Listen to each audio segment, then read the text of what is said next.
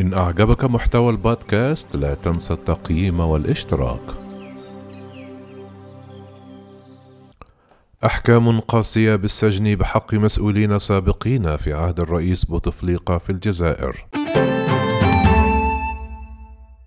أصدرت محكمة بالجزائر العاصمة الخميس على رئيسي الوزراء السابقين أحمد أو يحيى وعبد المالك سلال أحكاما قاسية بالسجن لتورطهما في فضيحة فساد في عهد الرئيس السابق عبد العزيز بوتفليقة وفق ما علم به من مصدر قضائي.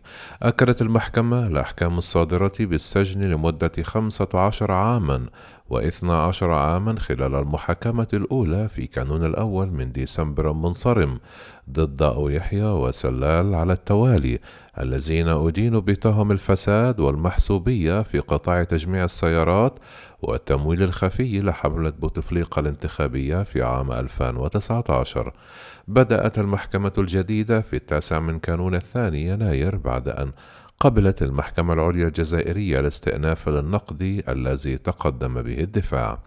حوكم في إطار القضية خمسة عشر شخصية هم وزراء سابقون وشخصيات ذات نفوذ ومسؤولون كبار إلى جانب رئيسي الوزراء السابقين.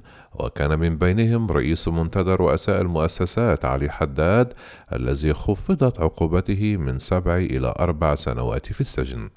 كما حكم على رجلي الأعمال أحمد معزوز وحسن العرباوي اللذين يملكان مصانع لتجميع السيارات بالسجن أربع سنوات.